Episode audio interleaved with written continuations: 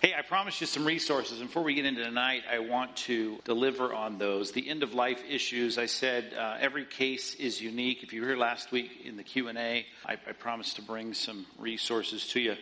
Uh, one that's free and easy to access is on the nrlc.org website, which you might remember from back in the day, the uh, National Right to Life Committee. The, the website, though, if you go and look there under the, there's a medical ethics section which you can access through the euthanasia tag and there's a whole section on what they call will to live which deals with do not resuscitate orders and artificially maintaining life. And those were the issues that you wanted more information on that I didn't feel like I could principalize in our context. But there's a lot more information on this website, and that would be one I would recommend you to. It's easy to get and, and uh, free and out there and available. Uh, a book that I might recommend that I thought did a good job in the chapter on end of life issues is Christian Ethics by Norm Geisler.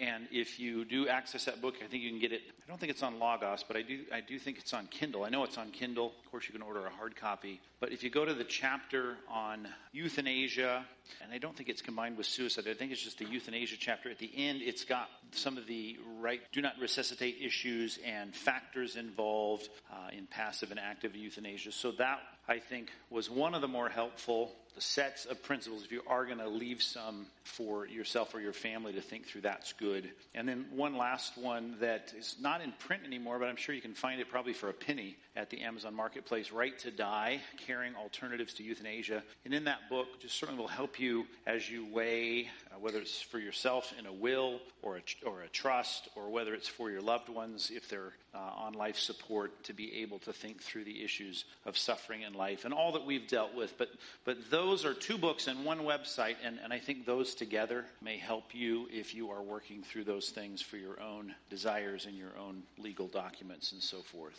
So, I have delivered on that promise. A little bit late, but uh, but there it is. So we're going to dive into tonight. We've got some issues that I hope are uh, pertinent, and they certainly are in the news all the time, and we want to deal with those from a biblical perspective. So let's begin with a word of prayer. Pray with, please. God, we recognize that you are God who has all authority over us. You made us. You sustain us. We will answer to you one day. Uh, everyone in the world will. And uh, we acknowledge that. We're grateful, God, and we want to say thanks for giving us the insight and the ability, the life to be able to recognize that and to make us, which I hope is the case for everyone in the room, diligent, teachable students of your word to find truth and to be able to discover its rightful application. And even though many things we'll talk about tonight uh, are beyond our decision making, we certainly have decisions to make whether it's in the voting booth or even in how we discuss and respond to current issues in the news, what goes on even in our local government. We have decisions to make that sometimes are aided by a clear biblical worldview that we gain about these very important topics that we'll deal with tonight. So, God, help us through this. Help us to think clearly. Pray for my mouth and my voice and my ability to clearly communicate these issues. May you enliven everyone's spirit to be attentive and be able to actively listen tonight and be able to have this kind of stored away brick by brick, uh, principle by principle, to create that uh, very solid and firm, rightful, biblical Christian worldview that we all need. So, God, thanks for our study tonight. Uh, make it a good one, I pray, in Jesus' name.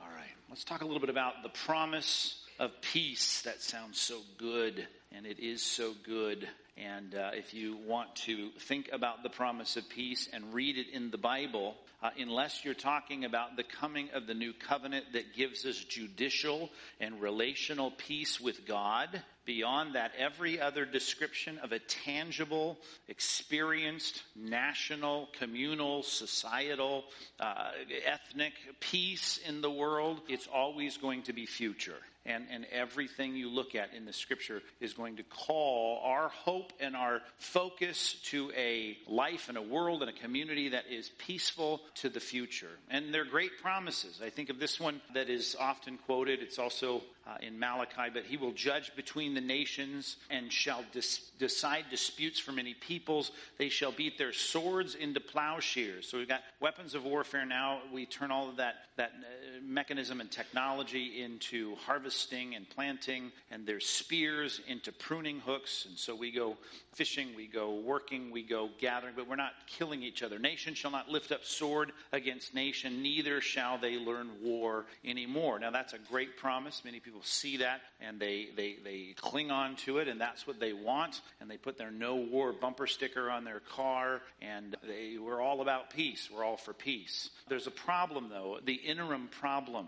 And we could, by the way, pile up those promises of peace that are in two phases, by the way. The millennial peace that will come uh, for Israel and all the nations until the end of the millennium where there's rebellion. And then after that thousand years, we will have the establishment of eternal peace in the New Jerusalem when there is no tempter, there is no uh, violator, there is no untried heart. We have now peace uh, from the inside of people out, and, and all of that goes on for eternity. So peace coming in two phases where we don't have national conflict, we don't have any kind of relational conflict. Uh, the problem in the interim, though, comes from the two verses that precedes the verse that I just read for you. I realize that's kind of small. I'm sorry. It shall come to pass, if you do have your Bibles open or you're quick and deft to get around in your electronic Bible, you might want to look at Isaiah chapter 2, verses 2 and 3. It shall come to pass in the latter days that the mountain of the house of the Lord shall be established. Now think of that. That the mountain of the house of the Lord will be established as the highest of the mountains and shall be lifted up above the hills. I understand this is poetic language, this isn't prose, but still we get the idea of God establishes his kingdom, his economy. It is above all the others, it's recognized above all the others, and all the nations shall flow to it. You want information, you want truth, you want knowledge, you want adjudication, you want any kind of, of intellectual uh, clarification, you go to where God and his kingdom is. They'll flow to it. And many people shall come and they'll say, they'll say, let us go up to the mountain of the Lord, to the house of the God of Jacob, that he may teach us his ways, that we may walk in his paths. For out of Zion, that's kind of the idealized prophetic way to describe this kingdom and the center of this kingdom of Jerusalem. Out of Zion uh, shall go the law. There goes the, the instructions, the direction, and the word of the Lord from Jerusalem. Now, thou we have verse 4, and we have this great picture of everyone taking all their implements of warfare and refashioning them into implements of agrarian farming and, and fishing and, and, and all the things that you might expect in a peaceful utopia. But you don't have it until the preceding description, which is God is a God who is established in the world, and he leads, and everyone looks to him. All the nations look to him, and they all want to learn what does God have to say? What should we do? What are the rules? What are the guidelines? What are the laws? Now, that's nothing like the world we live in. It's nothing like the 15th century, the 10th century, the 5th century, the 1st century, or, or the 10th century BC. We've never had this experience. Even when, in the golden years of Israel, in the middle monarchy of Solomon, when things were all just going eh, perfectly, at least as, as well as they could, still, all the nations were still rattling their sabers at the borders. It was still a tenuous situation. You didn't have the nations saying, Oh, teach us. We want to learn the ways of God. Uh, we didn't have peace. It was temporal peace, and certainly around the world and in various places, we, we had conflict.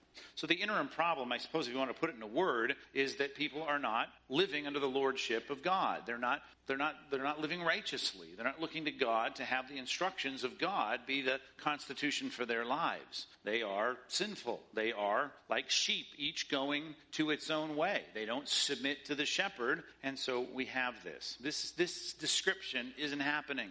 And I'm all for peace, and I want peace, and I pray for peace, and I shoot for peace, and I seek peace with everyone I can have peace with. But until the world looks like this, See, I just know that that promise still is yet future.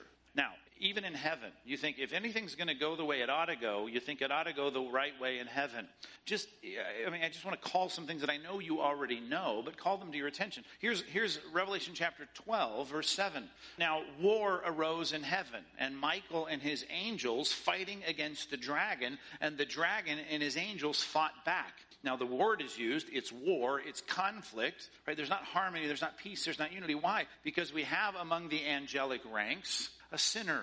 And we have among his clan sinners that want to follow the even greater sinner. And they then are always going to be pitted against. There's going to be no harmony or peace between those two, and there's war, even in heaven, where God is now reigning. Until the sinners are eradicated, until everyone who does not want to submit to the shepherd is out of the economy, you're going to have conflict. And, and, if you want a test case for it, in a clean room, so to speak, in a sanitized environment where you think, well, you don't have the, the cursed ground, you don't have all the disease, you don't have sickness, you don't have people with migraine headaches and short tempered. No, you have perfect individuals except for a moral problem of a heart issue, a sin issue, and that moral problem creates conflict, even, even in heaven. Promise of peace has got to be future until sinners are vanquished. So the forecast then, the realistic forecast is, as Daniel 9 says, and to the end, until his kingdom is established, there shall be war. That's the promised forecast.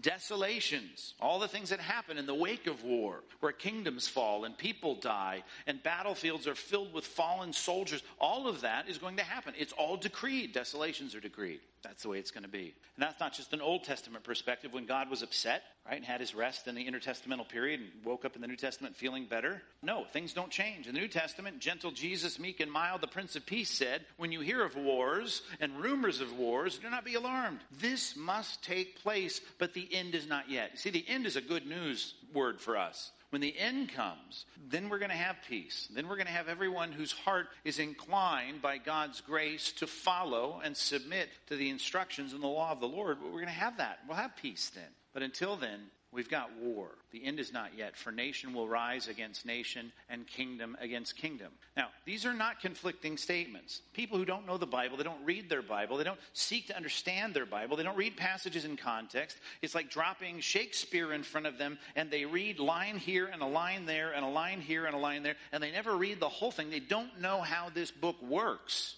See, to them, this is incomprehensible. Well, the Bible talks about peace. God wants peace. God is love. God wants peace, peace, peace, peace. And then, oh, we have all these statements. How do these work? I don't know. I like the peace verses better. Let's just go with those the problem is we have to understand the Bible. We have to understand the whole of the Bible. We need to interpret passage by passage. We need to understand the context and the flow of revelatory history. And if we don't, we'll look at these things, we don't understand them. Is there peace coming? Yes. Will these weapons of warfare and, and implements of warfare be turned into implements for good and culture and, and edification and feeding? All absolutely. It's coming when? When the end comes. That's when it comes. So the forecast is war. How war ends.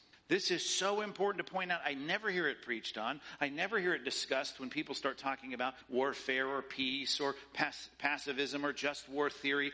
I don't hear a lot about this. War ends. If the peace is coming, how does it come? Revelation chapter 19, verse 11. Then I saw heaven open, and behold, a white horse, and one sitting on it is called faithful and true, and in righteousness he judges and makes war. And the kings assemble there in this place called Armageddon, and they assemble to wage war against him. There's war. It's the final war. It's the last war. And I say that, I should put it in quotations because there's another war coming at the end of the millennial kingdom, as short as that one is. But there is war that ends the warring of the nations to where we can have peace. What is it that ushers in peace? War. I mean, that's just important for Christians to understand. What is the thing that allows the world to experience peace for a thousand years? The Battle of Armageddon. What is it that allows the eternal state to be ushered into the world? Well, all these people born in the millennial kingdom have to then make a decision, and when they make a decision to rebel against God, there's another war, and that war takes place, and God then has to put them down by force and violence. And that takes place at the end. And then we have the eternal state. And then there's peace, eternal peace. So the promise of peace is very important for us to understand, but the principle needs to be extracted from the overall flow of biblical history. And we need to understand how this works. Let's just put it this way. Sin is bridled throughout biblical history, throughout any kind of history you want to read. If it's accurately presented to us, we know sin is bridled by the threat of force. We know that's how it works. Sin is bridled by the threat of force, and when sin is unbridled and spills beyond the borders of what is tolerable by people, individuals, groups, nations, whatever it might be, well, then war is employed. And that's even true as it relates to God's economy. It's true in heaven with Michael, the archangel, and the good and elect angels of heaven, and it's true for God himself. It's true for the faithful and true rider of the white horse, Christ himself, in the battle of Armageddon. When rebellion hits a point that becomes unbridled, then there's war, and war is employed to put it down. Passage may help. Revelation chapter 2, verses 15 and 16. I just want to think about how God even looks at the church we have people in the church that are professing Christians, but they don't possess the Spirit of God. They're with us in terms of looking like sheep, but they're really wolves in sheep's clothing. They don't hold to the biblical gospel and the truth of God's word. They're, they're heretics, they're apostates, and they are people that are not true Christians. Well, in the church, as he addresses the church in Revelation chapter 2, he looks at the church and he says, There are some among you here that hold to the teaching of the Nicolaitans. I preached on this more on the whole interesting, what is that all about another time. But you know there's a problem here. And that problem, sin, when it's unbridled in the church and it goes on, there's going to be a response from God. Therefore, repent. And if not, if you don't repent, if you continue in this, I will come to you, Christ says, and war against you, or in this case, against them. He's speaking to the faithful in the church. I'll war against them with the sword of my mouth which, by the way, is the same poetic analogy that is used in Revelation 19 when Christ comes back and ends the Battle of Armageddon with the sword of his mouth. It's also what is spoken of at the end of the millennial kingdom when the quell, the rebellion, is also quelled by, by the sword of his mouth. All of this imagery is the principle God is using even now in the church age, is what I'm saying, against his own church. He's willing to use words and enlist words like warfare to describe his willingness with force to put down unbridled sin. Sin is bridled by the threat of force, and when sin is unbridled, war is employed. Those are my words. I don't know. Maybe under the crucible they will break apart at some point, but I think it's a good place for us to begin our discussion tonight. Thinking of peace, I'm all for it. I want it. Pray for it. Work toward it but I understand the context and I understand how war and the threat of force works and has always worked. Well, if you're talking about the threat of war and you're talking about this principle and you're going to try and apply it throughout the scripture now and throughout our experience, I still have the question of Exodus chapter 20, which simply says, You shall not murder, and ultimately swords are used to kill people, not paddle people. Would you agree with that? That's what they're for. And when Christ comes and speaks about his warring against his church or his warring against the rebellious world, he uses a sword because it's an implement to kill people. Even if you wanted to use something that might even leave someone battered and beaten by the side of the road, you might use a, a metaphor that relates to the Old Testament word that we talk about, the shebet, that you might use to, to, to beat someone, or your staff that you might use to club them over the head. But you're using the implement of a sword, an iron sword. Clearly, that's a, that's a one stroke implement to kill someone. So, what's with that? Killing now becomes this important part of God's uh, decreed economy? That's somehow good? Well, it says here in Exodus chapter 20, the sixth commandment, you shall not murder. Now, the question of Exodus 20 we've dealt with. Do you remember? Was it week two or three, the sanctity of life? We dealt with the issue of murder, and we had to have that principle established so we could think through all the things we were dealing with in, in discussions about the sanctity of life.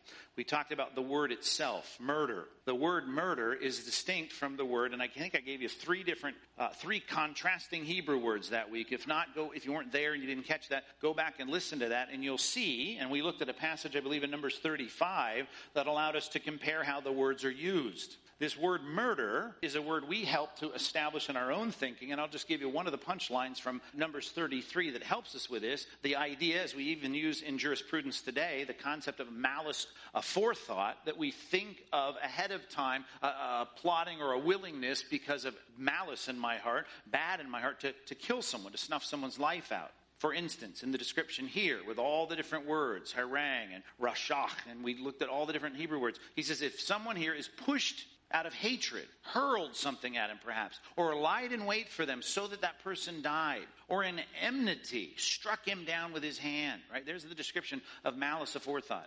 So that he died. Then he who struck the blow, and even in that passage we had all those different words for killing. This now is a specific word. He shall be put to death, different word, because he is a murderer. That's the word of Exodus 20.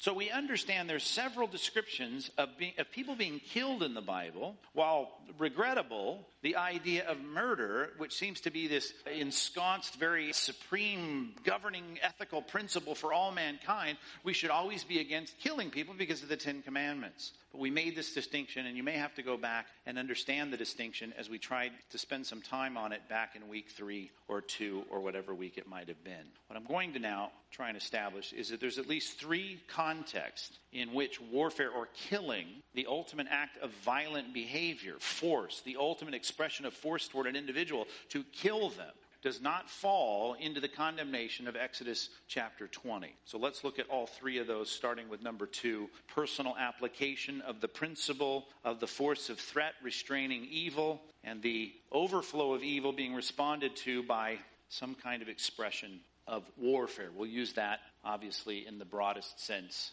in a personal situation. So, number two, let's talk a little bit about self defense. And we could spend all night on that, but let's just get what we can in terms of principle here to show you maybe what a biblical view of this would be. Let's talk about this when assaulted by evil. And I could break this down further, but I think this just is an umbrella statement, is the way we ought to look at it. For instance, which goes beyond even just someone trying to kill me or threaten my life, although that may be the fear underlining this passage in Exodus 22.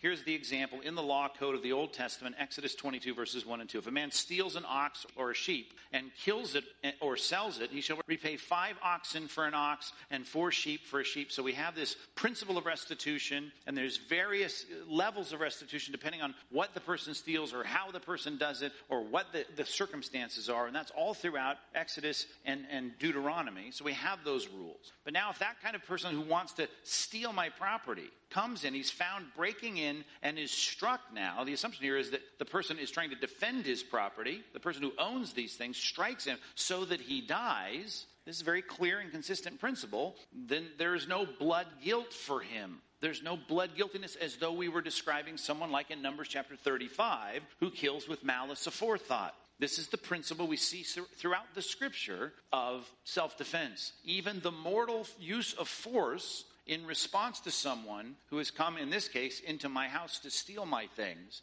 And the response to that thief is to strike him so that he dies. Now, you could go on in Exodus 22. If we had time, we would. We would see the exceptions and some things that we should relate to that, but I'm trying to establish the principle. How does this work as it relates to self defense? Assaulted by evil.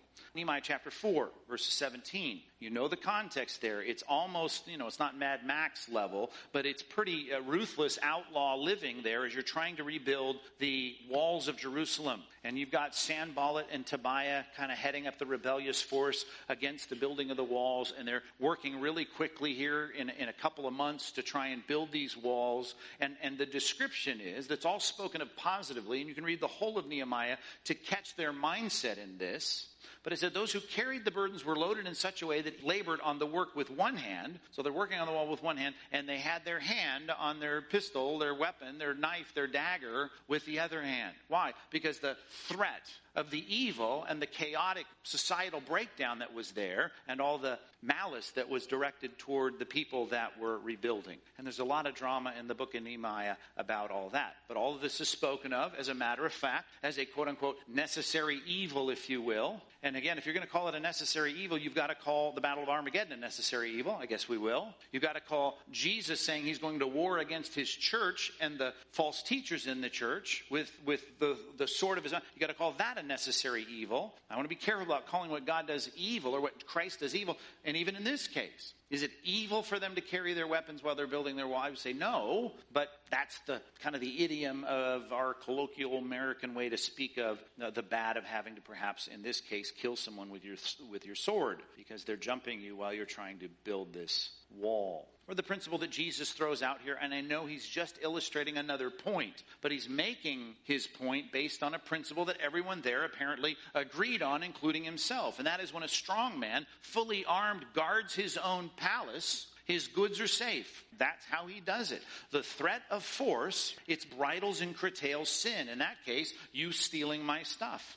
But when one stronger than he attacks him and overcomes him, he takes away his armor in which he trusted and d- divides the spoil. Now he lays out the historical, you know, not just historical, but the modern reality of the first century, and then he builds his principle and teaches his point that he's trying to make about himself and about his kingdom. But in this case, the founding principle, much like looking at the lilies of the field and saying they're beautiful, we assume Christ thinks they're beautiful as well. He's using that statement of indicative fact to make his spiritual point. And in this case, we assume again that there's no disagreement in God's mind about the strong man being fully armed guarding his palace. All I could learn from this that wouldn't square with biblical principles is him putting his trust in his armor, which of course we never should, just like it says, right? Psalm 21, 28. If I'm guarding the city or if the watchman's guarding the city, right, unless the Lord watches the city, he guards it in vain. What does that mean? Nehemiah's guys shouldn't have swords while they build the wall? No, of course not. You shouldn't put your trust in armor. We've made that point repeatedly. Or one that I taught on not too long ago when I was dealing with the principle, which we'll look at in a second. Well, we won't even mention that because we're going to look at it in a second. But we, we looked at that passage in,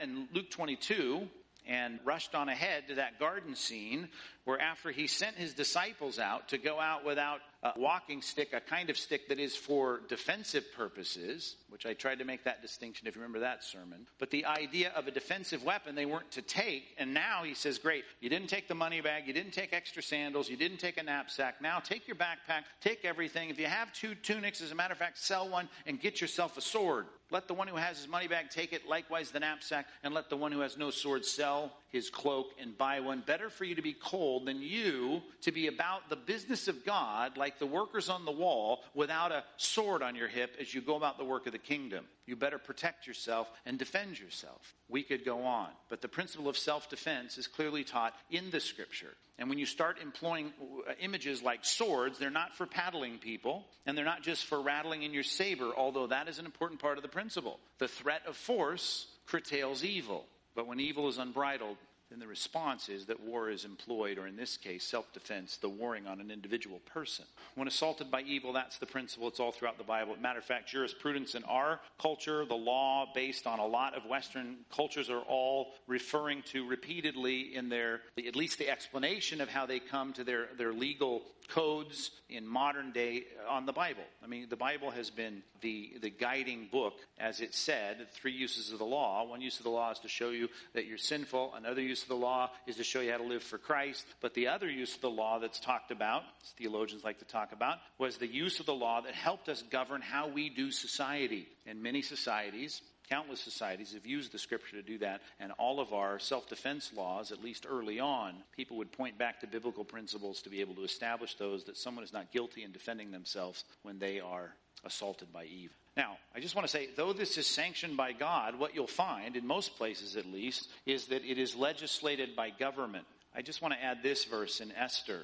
When the king sent them back and they were going to go about and well, you know the story. But in, in, the book of Esther, look at how this is put. The king allowed the Jews who were in every city to gather and defend their lives. So the Jews now knew they were under special threat with the anti Semitism of their day, which is still alive and well, as we read in the newspaper this week. But the idea of them now under certain threat of all that had gone on, they were now because we could point to a sanctioned biblical principle, but here is this Persian king saying, hey, listen, you got the right to defend your life, to destroy, to kill, and to annihilate any armed force of any people or province that might attack them. Even if a kid is involved in attacking you or a woman is involved in attacking you, if they're coming to plunder or, and then to plunder their goods. So you kill them, you've got the right then to take their sword or their money bag or whatever. All of this legislation, which is not in line with the Mosaic teaching, this is not a Jewish person, but here we have a secular government giving the rights, at least legislating the rights that are sanctioned by God for self defense, even to the place of killing a child if they are coming to kill, annihilate, or destroy you, and they're armed. Example. One example of others we could look at. Now, the misapplied principle we have to talk about. Letter B. And I don't want to repeat everything we recently preached on, but perhaps you weren't here or you don't go here on the weekends, which we'd invite you to do. But in Luke chapter 6, verses 27 through 29, we tackled this passage where Jesus says, the Sermon on the Plain, much like on the Sermon on the Mount, in the book of Matthew. He says, I say to you here, love your enemies, do good to those who hate you, bless those who curse you, pray for those who abuse you. To the one who strikes you on the cheek, offer the other also. And to the one who takes away your cloak, do not withhold your tunic either. Now, you look at that principle, and again, it's much like seeing the verses about swords into plowshares. I like that verse. That fits well with a certain mindset in our culture. So we start to say, well, clearly this should apply in everything from local municipal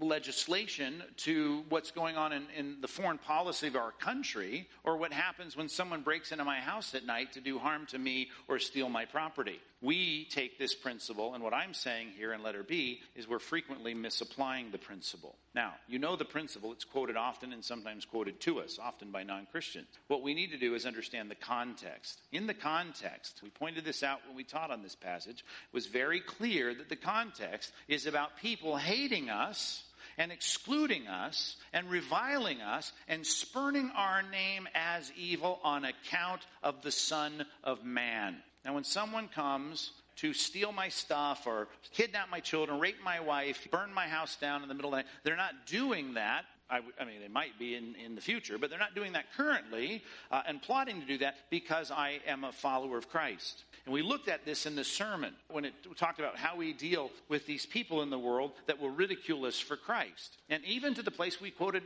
in, in Hebrews where people were willing to let their, their property be confiscated, which was a perfect example of this illustration. They came to confiscate their property because they were followers of the way, they were followers of the Christ. And because of that, they were willing to do it. They were willing to submit themselves to martyrdom. You want to kill me? Kill me. I'm willing to do that because I'm going to align myself with Christ. Now, get that sermon if you didn't hear it. And I wish I would have brought the sermon number for you, but it's there in the passage I was teaching on in Luke chapter 6. That passage has to be understood in context regarding what Christ is uh, expressing. He's expressing the principles that should apply when, because of our alliance with Christ, we are attacked and become the enemies of either the state, the government, or rival factions of whatever, because we stand with Christ. This is not about criminal injustice. This is not getting. Mu- it's not about being mugged behind, you know, in the parking structure behind the mall. This is not about crime. This is about the kind of thing that is expressed because of, to set the passage up, because of you are allied with the Son of Man. They hate you, revile you, exclude you because of your theology, not because they like your gold necklace or really like your car that they want to steal. All right. 1401, we started the new year with that sermon. What a great way to start the new, clarifying biblical myths, misunderstandings. All right, could say more. Let's leave it at that. Let's get into the more broader, bigger issues. Self defense, I hope you understand, is a biblical principle. We've got to look at the justice system now. We want peace. We'd like peace in our society, we'd like peace in our neighborhoods. I'd like peace. The government, the Bible says, is now sanctioned to provide that, establish that, enforce that. The government becomes the, the means by which God wants to do this. 1 Peter chapter 2 verses 13 through 15 says be subject for the Lord's sake. Now, that's a mouthful and we'll get to Romans 13 in a second, but because God has established authority, we recognize that our submission as individuals to that government is for his sake. To every human institution, whether to the emperor, now this is interesting, I use the word imperfect governments because I know they're imperfect, and a lot of people say, well, we can't in any way submit ourselves to the justice system of our country because they're imperfect. Well, it's true that it's imperfect, but in Peter's day, clearly this was imperfect too because the emperor at this particular point in the mid first century is Nero. And we, we know when Peter wrote this book within a, a, a window of about three or four years, more likely two or three years, and Nero was on the throne who was dressing up young boys to marry in the colonnade, and he was uh, he'd killed his mother uh, out of threat and fear for his own position. I mean, he's not a good guy. And here he says, listen, the the, the adulterous, perverse, immoral, the murderous emperor, we submit not for Nero's sake, but for the Lord's sake whether it's the emperor as the supreme leader of the Roman Empire at this point, Nero, or the governors that are sent by him to punish those who do evil and to praise those who do good. We see all the governors, Felix and, and uh, Festus, and we see Bernice, and we see all the immorality there. We know these are imperfect people. But the command of Peter is very clear. They're sent there. They have a job. Here's what the job is to punish those who do evil and to praise those who do good. Now, this is the will of God, which I think goes back to the central verb, which is my submission to the Lord. And that's where it goes. It's clear in the rest of verse 15. I just gave you the first phrase of verse 15. It's clear we're talking about my submission to them. That's the will of God. And my submission as a good citizen in my country to my government, as imperfect as it is, is something that pleases God. If I understand, and in my case, in this particular government, I have a voice, a small voice, as small as, as it may be, though it may be, to express clearly as often as I can their role, which is to punish evil, biblically defined evil, and to praise those who do good, biblically defined good. That's the role of the government. But my role is to recognize, as imperfect as they are, I'm there to respond to them. Now, they've been sovereignly chosen by God. Now, people say, well, I don't like Nero. He's clearly not God's choice for the job. Well, he is God's choice for the job because God clearly says over and over and over again, I am sovereign. I put people in place. Why would God give the first century Nero as, a, as an emperor? Well, apparently God thought that was the best choice for those people at the time. You may lament the leaders that we have, but the Bible's clear. Daniel chapter 4, verse 17, God, the, the Most High rules the kingdom of men, and he gives it to whom he will and sets over it the lowliest of men. And in some places and times, it's a lot lowlier than it was in the previous, you know, leadership. There's, there's all kinds of people, even if we call them the, the, the lowest or the losers, God puts them in place because God is the one who, who sanctions out or divvies out his kingdom among people. God is a God who does that. And Daniel's a great book to describe that because when Nebuchadnezzar was pompous and, and, arrogant, you remember he got humbled and sent out into the field. And he makes some remarkable statements about recognizing the fact that God is a sovereign God, giving and granting authority to those that have it. God sovereignly chooses these imperfect government officials. We're simply called to submit. 2 Kings chapter 25 verse 24, another situation where you might say there's no way God would want me to submit, take my family to Babylon because they are yanking me out of my, my home and submit myself to Nebuchadnezzar. That makes no sense. Why would I, I, God would never ask me to do that. And he says, no, that's exactly what you do. Do not be afraid because of the Chaldean officials. That's the Babylonians, the Chaldeans. Live in the land and serve the king of Babylon. Wow, are you kidding me? He's the enemy. We've been reading in, in Ezekiel and Jeremiah and Isaiah. He is the enemy. Well, he's the enemy. I understand that. But he's the enemy that's sovereignly used by God to do what he wants to do with the people of God in Israel. And now he says that he's in charge. I want you to serve him. And it shall be well with you. I will bless you for being obedient. When you submit yourself for the Lord's sake to the leadership of your country, God will bless you for that, even though that leadership is imperfect. And that's very hard to do. Now, you've got to understand the exceptions, and to do that, I would invite you to look up our series from Romans chapter 13 we entitled God's Expatriates, which the graphic was so good I decided to cut and put a little bit, this was our stamped up passport book and the list was under that with all the sermons. So God's expatriates. I clearly understand, I hope, and I think probably, at least I emphasize it more than more than most. We are expatriates. The, the, the country that I'm about, you don't know, you notice we don't have flags flying around. I hate even to bring that up because that may be a sore spot for you. I am not the typical country first kind of person. I understand that I am an expatriate. I am not first and foremost an American. I'm thankful for America. I get that. I realize that. Don't write me letters unless you really feel compelled to.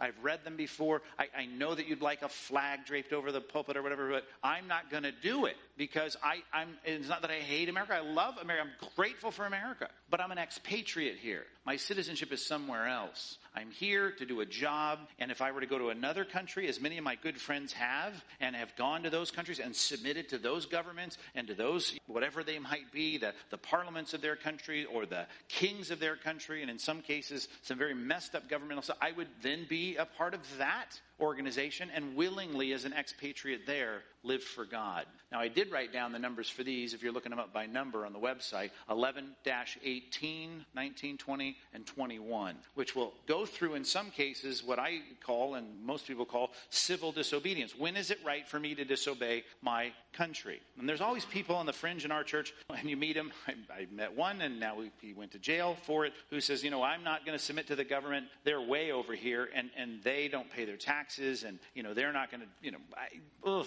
I know we're expatriates, but we submit to the government, and finding that equilibrium about when to break the laws of this country and when to submit to them is what I deal with in a couple of points in this series uh, civil disobedience and uh, various other things in that series from Romans 13. So, understand the exceptions. This isn't a blanket statement. I'm trying to emphasize this to make it clear that the government's got a role to do. As imperfectly as they may do it, we are there recognizing their godly ordained role. And they have an authority.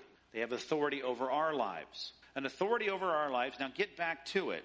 That God is described both in 1 Peter and in Romans 13 uh, as punishing evil and rewarding good. Now, punishing evil, that can be an evil that to you is so slight And, and yet they have the authority to do it. And as I said at the outset, here's the principle we're applying that the threat of force is the thing that bridles sin.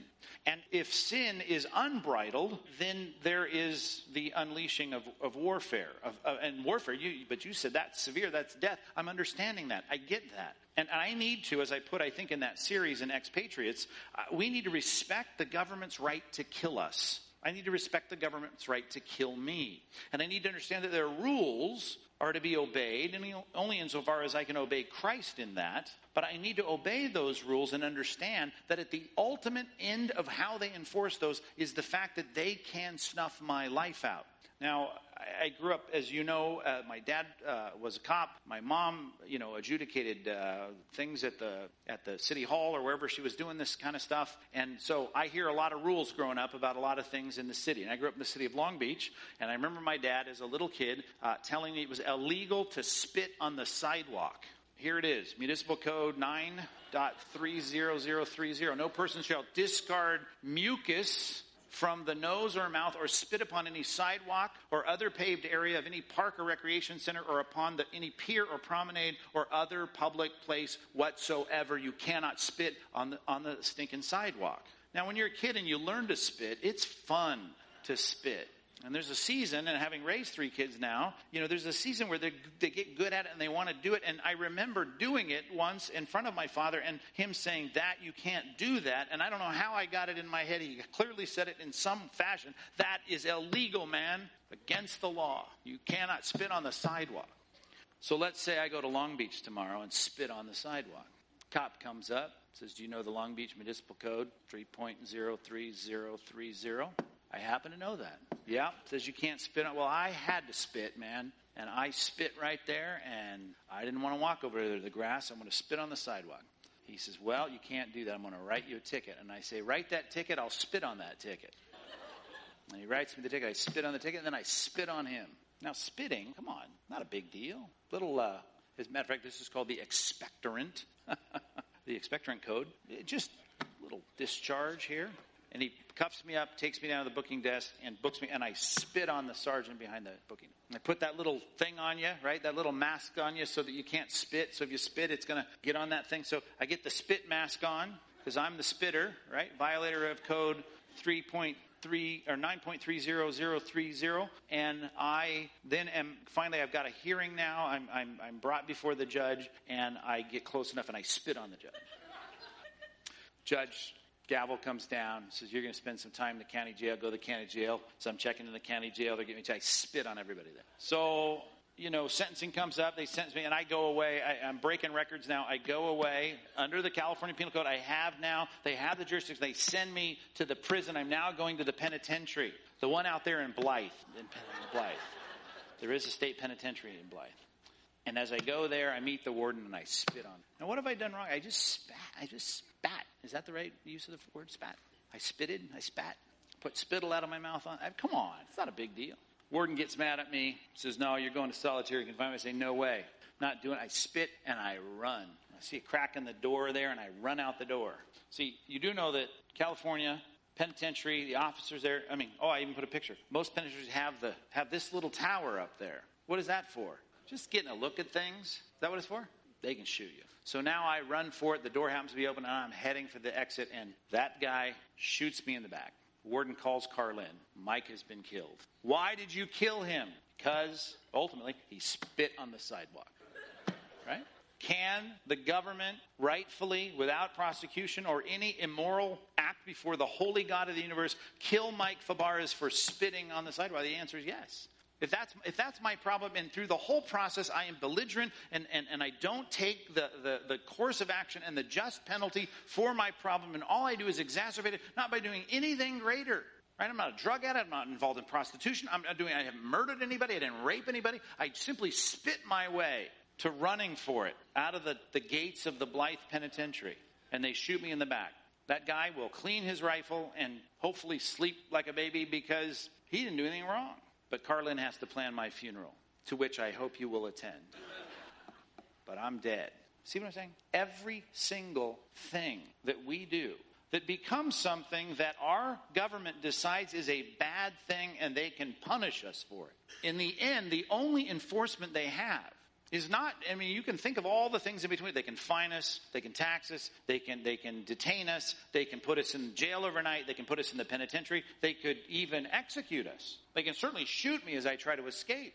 All of that is ultimately their exercise of god sanctioned authority to snuff my life out to punish wrongdoing. And the angels in heaven will sing right? Not because mike is so stupid to have lost his life over spitting but because the system worked and that's the authority granted by God and everyone should submit to that. That's what Romans 13 is all about. I'd like you to take your Bibles and turn there and look at the passage because if you haven't read the whole at least the first 6 verses in its entirety and let it sunk in, then you need to understand the threat of force from the government being exactly what God sanctions, even the Roman government, even the imperfect government led by some pretty bad emperors. Verse 1 Let every person be subject to the governing authorities. Let every person be subject to the governing, let every person, every person be subject to the governing authorities. Will they do things wrong? Yes. Are they imperfect? Yes. But even those imperfect ones are there because of God. For there is no authority except from God. Saddam Hussein was from God. Saddam Hussein was God. You bet. Every authority on the planet is from God. Sometimes it's his punishment on a people, on a generation, but they're from God. And those that exist have been instituted by God. If we didn't catch the first phrase, God makes it crystal clear. Therefore, whoever resists the authority, if you say, I don't think I should get a ticket for spitting on the sidewalk, you can resist them. But you're resisting what God has appointed. And if you want to keep resisting what God has appointed, you will incur judgment. And that judgment will be judgment that will be carried out by God Himself through human instruments. God will be behind it all. For rulers are not a terror for good conduct. Spit on the grass, man. but not on the sidewalk. Not a terror for good conduct, for bad. You have no fear of the one who is in authority. If you do the right thing, then do what is good and you'll receive his approval. The government? Yes. The authorities? Yes. For he is God's servant for your good. But if you do wrong, be afraid. And you should be afraid. Why? Because they have force and the threat of that force. For he does not bear the sword in vain. Ultimately, the ultimate weapon of the government of Rome was swords. And swords were not used for paddling, they were used for killing. For he is the servant of God, and the servant of God bears a sword? Absolutely. Not only that, let's use even, an even stronger word. He is an avenger who carries out God's wrath on the evildoer. So when he shot me running out of the prison after all that expectorant from my life for the past six months, that is, according to this text, the wrath of God. Therefore, one must be in subjection. Take your ticket if you did spit on the sidewalk and be on your way. Pay it. Not only to avoid God's wrath, but also for the sake of conscience. You ought to know better. God told us to obey, and we should. For because of this, you also pay taxes. Now, think about the taxes we're going to pay for Nero's party to wed these young teenage boys in the palace. You could say, I ain't paying taxes for that. You could say that, but you'd be wrong according to this passage. For the authorities are ministers of God. Well, there's some awfully bad ministers out there. You're, you're absolutely right. Attending to this very thing. As imperfectly as they do it, and that's the thing that cannot stop us from seeing their role. They have the force and they get, they are to use it. And if you look in the Bible for the second use of the law, first use of the law to bring me to conviction, to know my need for grace in the gospel. The third use of the law for me to know how to live my Christian life in sanctification, to know what God's moral rules are. And the second use of the law is for government to recognize what is evil and what is good so that they can create their penal codes to put the jurisdiction, the legislation, and the penalty on people for things that are, that are wrong or the benefits and the exemptions and the tax breaks or whatever it might be for the good behavior. Now, we could look throughout the scripture at all the capital offenses. Some of them in the theocracy of the Old Testament were based on the ceremonial law, but if you look for the civil law that can be reflected in secular civil law, you'll find certainly things like this at the center of the ultimate use of force by the government is on those who have created who have committed the ultimate crimes. Genesis 9, after the flood, the statement was made, and for your lifeblood I will require a reckoning. From every beast I will require it, and from man. You know that if an ox gored a man, he was put to death? Right? That uh, it didn't matter if he didn't understand what he was doing. The reality of this is important for us to catch in all that we see in our media today. From his fellow man I will require a reckoning for the life of man. That was a principle restated multiple times. We could go all over the Bible. Let me give you a few. Leviticus 24 17. Whoever takes a human life surely shall be put to death. Different Hebrew phrase to describe what it means to take that life in a judicial way that is sanctioned by God as a punishment for evildoers. And certainly in the Roman government, it was with a sword. In the old nomadic life of those coming out of Egypt, it was with stones, but they were to be killed. Whoever kills an animal shall make good. Now, here's the difference. We looked at this in the week we dealt with the sanctity of life, at least the distinction between animals and man. Whoever kills an animal shall make it good. And we've talked about that in the context of some of these passages where it talks about restitution. You kill some guy's animal, there's restitution to be made. But whoever kills a person shall be put to death. You shall have the same rule, by the way. This isn't something, don't get confused, it's not ceremonial. It's not related to the Levitical priesthood. It is not about something that relates to ceremonies of clean and unclean. You shall have the same rule for the sojourner and for the native, for I am the Lord your God. And when he stops to make that statement, to remember who's talking to you now. I'm the Lord your God. You know that's something that God's trying to put the emphasis on, the exclamation point on, the highlight on, and he does it repeatedly throughout the Bible. You take someone's life with malice aforethought, the reckoning of your blood has to be made. As a matter of fact, the Bible says there's an injustice in the land, and until your blood is atoned for, if you are murdered with malice aforethought, you, whoever shed that blood, that blood has to be shed, or there's injustice in the land. And that stacks up far enough, and God sees that as national sin. And war will break out against that nation at some point. Revelation 6, 10, and 11, just to use something here from Christ's discussion with the saints in heaven. They said, O sovereign Lord, holy and true, how long before you will judge and avenge our blood on those who dwell on the earth? Because during the tribulation, they are killed, they are beheaded, they've been murdered. They now are asking God, hey, when are you going to avenge us? And God says, What are you talking about? I don't believe in capital punishment. I don't believe in life for life anymore. That was an Old Testament law. I believe in grace and mercy. No, they were given white robes and told to rest a little longer. What does that mean? It's coming. It's coming, and it's going to come when the number of their fellow servants and their brothers should be complete. There's more martyrs, and I'm going to avenge your blood, don't worry, who were to be killed as they themselves had been. Even Christ in the New Testament, in the future, still affirming the principle of life for life. Here's the problem with our lives today, and I can't emphasize this enough, and I could start a mini sermon on this point. Don't let me do that. But the first five words are the problem. Your eye shall not pity. You shall not have compassion for these people. See, again, the simplistic reading of the Bible finds passages about compassion, and we have compassion. And when we have compassion, we think, well, that's a godly biblical virtue. I should have compassion. And then we see someone who kills someone, and we go, well, they had a rough childhood. Well, they got some problems. And they got some disorders. They got some issues. You know, they really had a hard life. We now then allow our hearts to have pity on them if I could take you through the Bible and show you how often God says, don't have pity here, don't have pity here, don't have pity here. I mean, it's a lot like, and this is an oversimplification, but you could read the, the Song of Solomon and say, here is passionate sexual attraction for this Shulamite bride of yours, and say, well, then that's a good thing, then, and turn that in the wrong direction to the wrong person, your neighbor's wife, for instance, in Exodus 20, and all of a sudden now you're in sin. Is sexual lust and attraction good? Absolutely, in the right context. See, is compassion and mercy good? Is it good to be merciful? Well, God's going to be merciful to those who are merciful. I guess we should be merciful to everyone. There's a lot of passages, and we don't have time to catalog them here tonight, but do not pity. Do not show compassion. Do not let your eye pity. Because it's going to be life for life, eye for eye, tooth for tooth, hand for hand, foot for foot. Oh, but New Testament, he overturned that in those statements we just read. No, he didn't. No, he didn't in the context of his instructions regarding persecution for Christians because they're allied with Christ, he in no way overturned these principles. It was the misapplication of the principles in relationships with others on the Sermon on the Mount that he was concerned with. You have heard it said, and you act in this way. You've taken principles of eye for eye and tooth for tooth, and instead of seeing them as they're presented in Deuteronomy 19 as a principle of judicial, governmental, that's the context, we're in number three here, national application of people now with elders hearing the, the witnesses and elders adjudicating the dispute, and with two or three witnesses coming forward.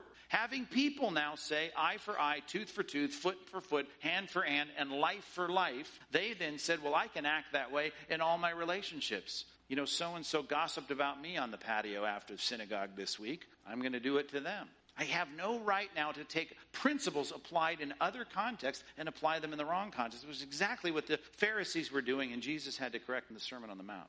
But when it comes to the judicial act of the government putting someone in the gas chamber and you reading your little crime novel or whatever you do to hear the story about the man's life and they play all the music and they show the upbringing, the Bible says, do not pity them. Don't let your heart have compassion. Hold back your compassion. Why? Because it's life for life.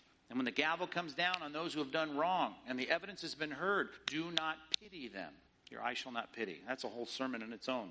I showed restraint. There's a lot in the Bible about that. And I call it misplaced compassion. There's so much misplaced compassion in our society and in our Christian circles. And at some point, you have to fight it, which this passage says I should. All right, well, this sounds like we're giving the government free reign, and that's scary, and it's going to create more Mussolinis and Hitlers and Saddam Husseins, and it's terrible, and we shouldn't, you know, we should quite, shouldn't be, shouldn't be so submissive, and we shouldn't let them have gas chambers and firing squads. And listen, God polices national leaders. So clear. He will judge them. I had so many passages on this I wanted to show you, but I don't have time for them. I'll give you one from Psalm 2. The whole psalm is great as it relates to warning the people. The nations are raging. Why are they raging? God laughs. He holds them in derision. They sit there and think they have no accountability to God, but they do. And it ends with this. Verse 10 Therefore, O kings of the earth, that was the context. All you kings and nations, be wise. Be warned, O rulers of the earth. Not talking to the rank and file, the citizens, the taxpayers. Talking now to leaders. Serve the Lord with fear. Now, what is the service of the Lord in some Assyrian or Babylonian or, or whatever it might be, whatever culture? What would that be? Well, the universal command that your government officials are to punish evil and reward good. Serve the Lord with fear and rejoice with trembling. Be warned. God warns the leaders, and in that sermon where I dealt with civil disobedience, I think it was in that sermon I dealt with a number of passages that showed and emphasized the way that God is going to bring judgment on leaders. All right, number four, back of the page. Let's talk about warfare, international application. Principle of self defense, clearly in the scripture. Principle of judicial retribution, absolutely biblical. And we're not doing it well in our country. I understand that locking guys up is not, I mean, the issues of, of retribution and, and, and, and, restitution and all those things should be a part of it, but it, don't get me started on that. Warfare, transition to warfare. We've got to understand some important distinctions, and that's what my chart is about. I realized I didn't have many charts this semester, so I thought it was time for a chart. So let's have a chart. Let's compare seven things here just to make the important distinctions as I think about warfare because everyone tries to take New Testament principles and tries to apply them to Old Testament scriptures that, according to, and I think rightly so, the second use of the law are supposed to be implemented to describe how and guide how governments do what they do. And because they say, well, New Testament principle looks like this, an Old Testament principle looks like that, and they seem to be in conflict, we need to understand the distinction between these two testaments. So let's take the chart, and the first one you should already have. Clearly, we got two testaments, the Old and the New Testament. Old and New Testament. And the addressee, who's the addressee? Well, Israel is the addressee in the Old Testament. And the addressee in the New Testament is the church, written to the Israel, written to the church. What kind of group is this? Well, the group of Israel is a nation living among nations. They're going to have borders, they're going to have threats, they're going to have commerce, they're going to have international commerce, they're going to have famines, they're going to have issues of trade in the midst of their famines, a nation among nations. Church is an international organization. And just to, you want a passage for that, I think of uh, Genesis 12. Genesis 12, we're starting with the patriarchs in the promise to Abraham, I will make you a great nation. And from that, we have the nation built, and that's the reason, and that's in Genesis 12, that's the reason we have Exodus, Leviticus, Numbers, Deuteronomy, because we have the law and all the governmental, civil, and moral principles given to a nation among nations. International organization, I look at now the church being commissioned in uh, Matthew 28. Go therefore and make disciples of all the nations. So I'm now infiltrating all the nations. I'm an international group of people now, Christ followers, trying to win people to follow Christ. Number four, just to give you an example, taxes. In the Old Testament, the descriptions are there in the Word, and the principles that people are squeamish about that relate to governmental responsibility and oversight are all interspersed with things that would relate to how they collect taxes and how they spend taxes. Well, of course, in the New Testament, we have the reminder that we're to pay taxes. The group in the Old Testament is a nation, and the leaders are learning how to function as a nation. Matter of fact, if you became a king in the Old Testament, one of the first things you were told to do at your inauguration is to go there, get a copy from the scribes of the law, and make yourself a handwritten copy of the law of the Old Testament so that you could know what the law is and not pervert justice. Well, that is very important. It guides the legislative leaders, the administrators of the, of the, organ, of the, of the nation. But in the New Testament, we're talking to the rank and file, the international organization that are now going to be citizens all around the world paying taxes to various countries. Number five, to defend themselves and to advance their borders when it was called to do that. We'll look at why in a minute. That was done militarily military protection, military advancement, warfare, chariots, horses, uh, defensive fortresses, swords. We're supposed to advance and defend theologically. I'm concerned about sound doctrine. I want our church not to be driven and tossed by the wind. I want the gospel to ring out in truth. I don't want people to twist what Paul wrote, even though they're hard to understand. I want to defend the church and I want to advance the church in, in a way that clearly delineates the truth. It is the pillar and foundation of the truth. So the defense and advancement is all theological. Number six, our warfare then is obviously defeating an army. If it's an attacking army or if it's the army trying to defend a wicked nation, I go and try and fight the army. And that's why David, as the leader of the army, thanks God for things like, thank you that you've trained my hand for warfare. Thanks that I'm good with the bow and the arrow. And you've made me good at these things to kill people because I'm out here defeating armies course, in the New Testament, Paul writes to Corinthians and says, Our job is to go to war, but not the weapons of the warfare that the world uses in their war. We use the word war, but our war is a war of ideas. And we're going to tear down everything that wants to raise itself up against the knowledge of God. And when there's heresy and there's, there's error, we want to correct it. And we're going to go out there and try and take every thought captive to Christ. And that's not a comment about my own brain, that's a comment about other people's brain. I want to take their thoughts captive to the truth about Christ. Therefore, when government powers are discussed, there's a lot of discussion or an instruction about peace and about war, about when to go to war, about how to go to war, about what war is all about, about how to establish peace treaties. All of that we'll find in the Old Testament. In the New Testament, we see a lot of instructions about peace, but it's about peace among brothers in the international organization and about persecution when the government decides to persecute us. But it doesn't speak of us now going to war, taking up arms. Understand those important distinctions, and that's just a sampling to try and make it clear in our mind. Okay, and again, as I started tonight, you can't just read the book by pulling out your favorite lines and saying, I like that line in chapter 38, and I like that line in chapter 3, and I like that line in chapter 57. You would never read a book that way. God has a book that's cogent and coherent.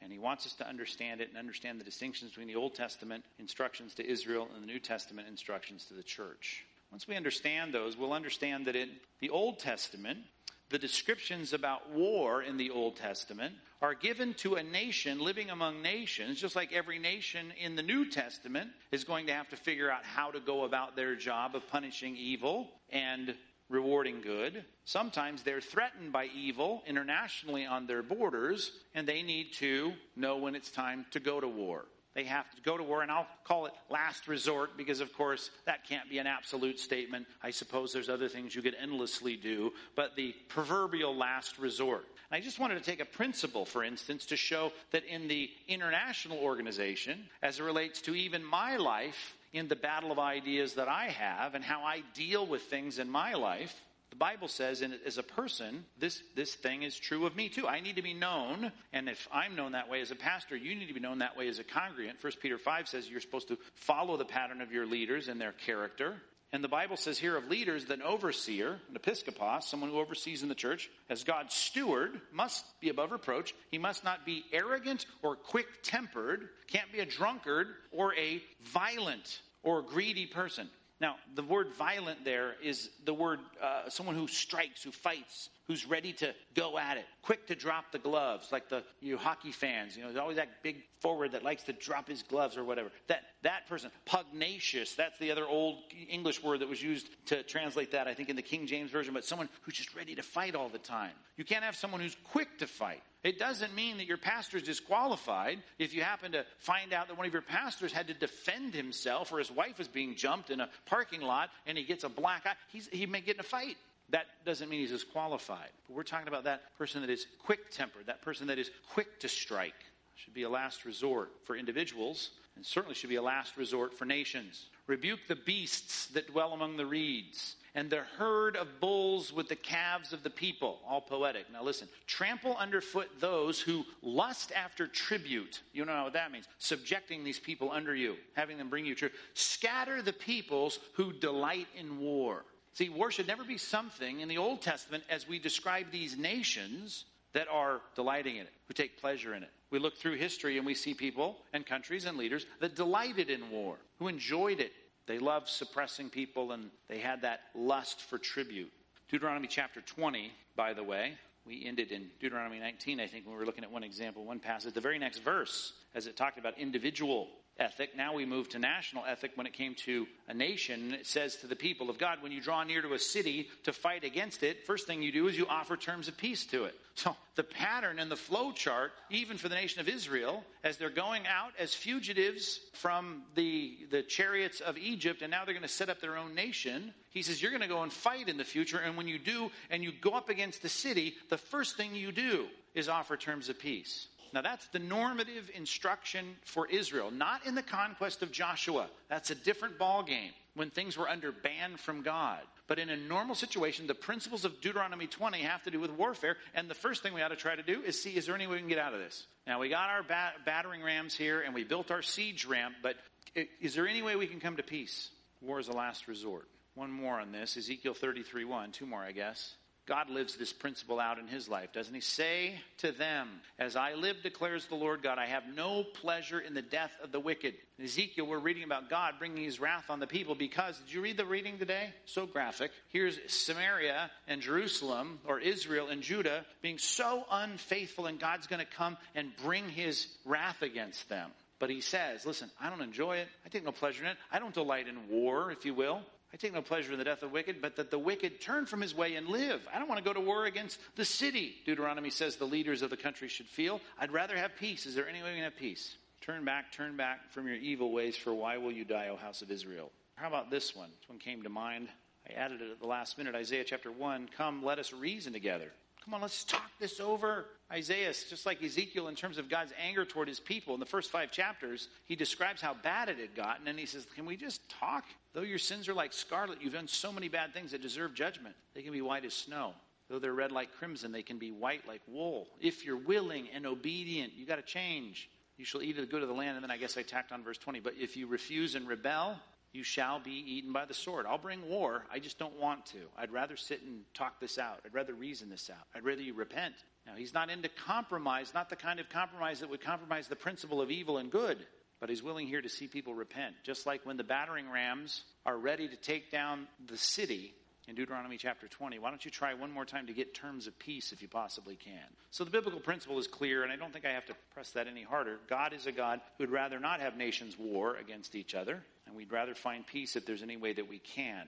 But the principles that guide. Now, the early church often was known as a pacifistic church. There's lots of reasons for that, I suppose. But as the church started to recognize the scripture did not teach this international organization wasn't necessarily going to be around for a long time. In other words, though they were ready for the imminent return of Christ, they realized now we have to really be ready to live long term here. And we've got to understand that there are going to be issues where Christians have an ability to voice what should go on in a nation. And so they came up with principles of what we call, and I wish I had more time to compare it with other theories, but what we like to call just war theory from Augustine and, and, crystallized in Thomas Aquinas uh, in the medieval days. We had a, kind of a, a, way, at least, to put our labels on things that had to be just or right or righteous. And when it comes to these phrases, they're just because they're so common out there, I thought I would add them. Jus ad bellum, that should be easy to decipher. Jus as in just. Um, bellum, the warfare. It's, it's a just cause. It's the right cause. It's the right reason in the sermon I preached in the expatriate series called When Kingdoms Clash, I go into more detail on some of these issues, and maybe that would be a good sermon to review. But right now, with a few minutes left, we'll just skim these principles. But if you're going to go to war, it better be a just cause. It ought to be the last resort, obviously. I think of uh, Psalm 82. God has taken his place in the divine council. In the midst of the gods, the leaders, he holds his judgment. How long will you judge unjustly? Show partiality to the wicked. I understand that you want to, you know, make deals and reason, but look what you're doing. Give justice to the weak and the fatherless. Maintain the right of the afflicted and the destitute. Rescue the weak and the needy and deliver them from the hand of the wicked. That is a discussion of God in this proverbial court of leaders saying, time for you leaders to see that there's injustice, and sometimes you have to intervene even in situations where you're not just defending your borders. And I know this is a huge topic, but jus ad bellum to justify our causes before we go to war uh, is critical. Then there ought to be just engagement. Just engagement. And I already mentioned Deuteronomy 20, but if you read through Deuteronomy 20, you'll get uh, a lot more about what you do when you go to war against your enemies. The assumption was you're going to become a nation here, already made you a nation in terms of number. One day you're going to even have a king, and you'll certainly have armies, and you're going to have to go to war. And when you do, do it this way. Jus in bello means that you are acting justly in the war, which of course we are now engaged in warfare in our world with people that aren't willing to war justly. In the olden days, you marked your aircraft, you wore uniforms, you, you didn't involve civilians as shields, you, you had rules of engagement. And that's what we're dealing with with just war engagement. You know that old phrase, every, everything's fair in love and war? Clearly not the case in anybody's book. It's certainly not. There's rules for engagement. That's why there's war tribunals and Geneva Conventions and prisoner of war pacts and you know, weapons rules, all of these things. And we're living in a very interesting time where people don't want to play by the rules. And it's hard for us to justly engage the unjust armies that will not justly engage. A lot more on that another time, perhaps. Jus post bellum, the ability to end a war with the right conditions, to have just conditions for peace and that's certainly the case. And uh, I don't have time to take you there, but Second Chronicles 28, the first 15 verses would be a great little case study on watching the jus post bellum uh, in action, a test case. Ahaz had, you know, acted wickedly in Judah. God had stirred up Syria to go to war against them. Israel joins in and helps rout Judah, and then there has to be this settling of the war. There's and in modern day, we talk about, as I said, war trials and reconstruction and, and terms of settlement. All of that is spelled out in one case, at least, there in Second Chronicles 28. Principles that guide us. So, just causes, just engagement, righteous engagement, and just conditions to end the conflict. Now, you study history, even American history, in our best. I mean, you can see great examples, even in modern history, I think, of that. I mean, things have fallen apart of late, it seems, but even in the history of warfare, we've seen some great examples, I think, of all three of those in many engagements. Some have been lacking, others haven't. But this has been the position, I think, of most in, I, I could say, the majority of thinkers in church history. And I think it's a good way for us to think it through. More time on, on that another time. One last thing I want to add to this letter D is just the New Testament government fighters. I want to put it that way. We often call them soldiers, but we've made such a flannel graph image in our mind of the Roman soldiers that I want to be clear. They were fighters. They were equipped with weapons to kill people. And just three passages that are worth writing down to study later I figured I'd be at this point in the lecture in that I didn't put them on the screen other than the references. But I want to remind you of what we studied in Luke 3 when the soldiers came and they asked John the Baptist, a preacher here was preaching righteousness and repentance, what they were supposed to do. You had the tax collectors, they were doing immoral things with their tax collecting, and he said, Do this morally, because you can be a tax collector if you don't overcharge people, and it, it is an honorable job if you do it honorably. And then you had these soldiers that came. So, what should we do? We want to repent and live according to the law of God and justly and righteously. We want to repent from our sin. What should we do? And he speaks about a couple of things. Don't be grumbling about your wages and don't extort people for their for their money. So, you know, if a prostitute comes to John the Baptist and says, "We want to repent. What should we do?" He wouldn't say, "Well, you know, just charge the charge a fair amount, would you, when you turn your tricks? Because that that'd just be the right. We don't want to overcharge people for your immorality. Never. And yet here are these soldiers coming, and John the Baptist, who Jesus said is the greatest preacher ever. If there's a glaring error in Acts in uh, Luke three, I'm thinking Jesus would point this out to us when he praises him without mitigation. Great preacher, greatest preacher. And he's telling soldiers to do what? To be good soldiers. Even that. Think about that. 2 Timothy 2. Be a good soldier of Christ Jesus. You, would you ever see the implementation of an immoral thing being used as a description of how I'm supposed to live my Christian life? Be a good prostitute for the Lord. You'd never see that. Be a good adulteress for Jesus. Not literally, I mean it kind of figuratively. It wouldn't work. But be a good soldier of Christ Jesus. You see that? Suffer hardship with me as a good soldier. Clearly, this is something that is honored. Matthew chapter 8, verses 5 through 11. That's the example of the Roman centurion. Centurion, by the way, was a leader of 80 soldiers, 80 to 100. Uh, of course, that's what the name means, 100. But in first century Rome, probably about 80 soldiers. And here is a guy leading a battalion of people, not a literal battalion, but a group of people. This centurion is honored and he's praised. And he's praised by the Jewish leaders. And where is the condemnation if this guy cannot bear the sword and go to war and be a godly man. And if you want a description of a godly man, here's God's description of Cornelius in Acts chapter 10, verses 1 through 4. God him, and this isn't just Luke saying this in Acts 10. This is God saying he's a devout man. He feared God.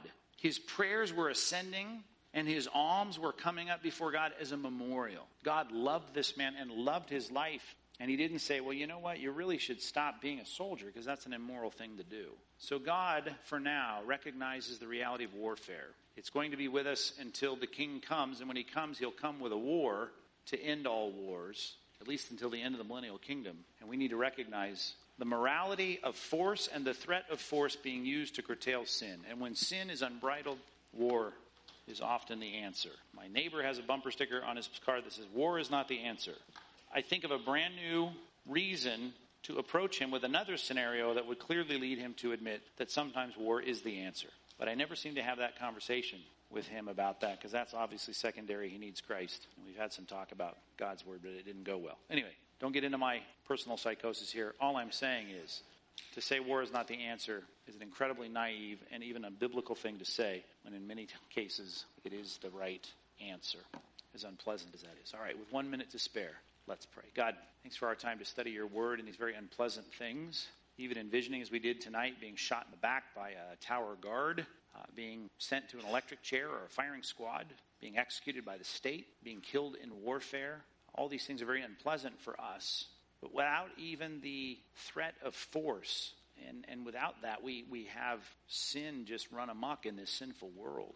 But until the world all submit to the rising of God and the mountain of God in Zion one day is the mountain above all mountains, everyone streaming to find out what the next good thing the Lord has to say about how we're to live until the nations all willingly submit to the Lordship of Christ, want to know His law. There's going to be rebellious hearts, and there are going to be people that are going to be uh, violent and threatening. Because of that, unfortunately, in this world, our swords can't yet be turned into plowshares. So help us to understand that the love of war, the thirst for it, and I know I've met some people here even here on the base that love it, and that's just wrong. It's sinful. We don't want to love it. But we would want to, like David, when the threat is real, to be good at it, to be proficient at it, to be skilled in it, to be trusting you, not even in our military force or our modern mechanisms of warfare, but to trust, as the Bible says, not in chariots or horses, but in the name of the Lord, even as a country, let us return to recognize that right has to be defined by you and that we have to defend the right, sometimes not just when it's attacking our borders, but sometimes in various places around the globe. As unpopular as that is in some circles, we certainly want as much evil restrained in this world as we possibly can until the day when the rebels are cast out, the enemies are vanquished, and peace is established. We look forward to that. We look forward even beyond the millennium to the eternal kingdom where every heart is tested, every body is glorified, and everyone is in the kingdom loving your Son and just eating and feeding on the truth that comes from you. We look forward to that day, God, established and secured and confirmed in righteousness. God, until then, keep us sharp and wise. Let us vote and speak and think in ways that are pleasing to you in Jesus' name.